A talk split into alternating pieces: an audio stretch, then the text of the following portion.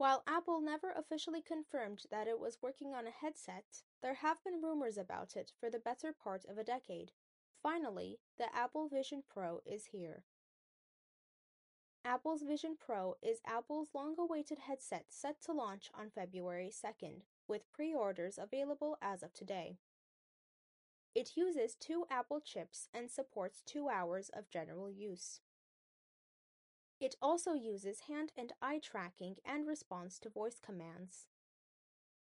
The device is capable of both virtual and augmented reality, which you can switch between. And if you choose to, you can make the headset display your eyes in the front so the person you're talking to can see them.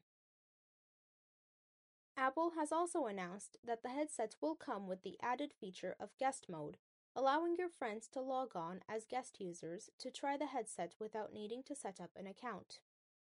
Of course, this is a feature that most other headsets also offer.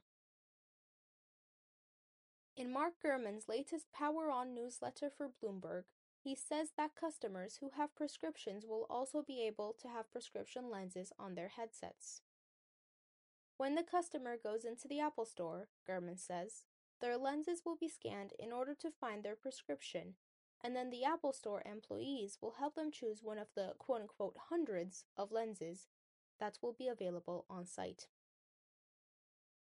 Employees will also scan the customers' faces to pick out the light seal for the headset. Additionally, employees will teach customers how to use the headset, including how to properly handle it.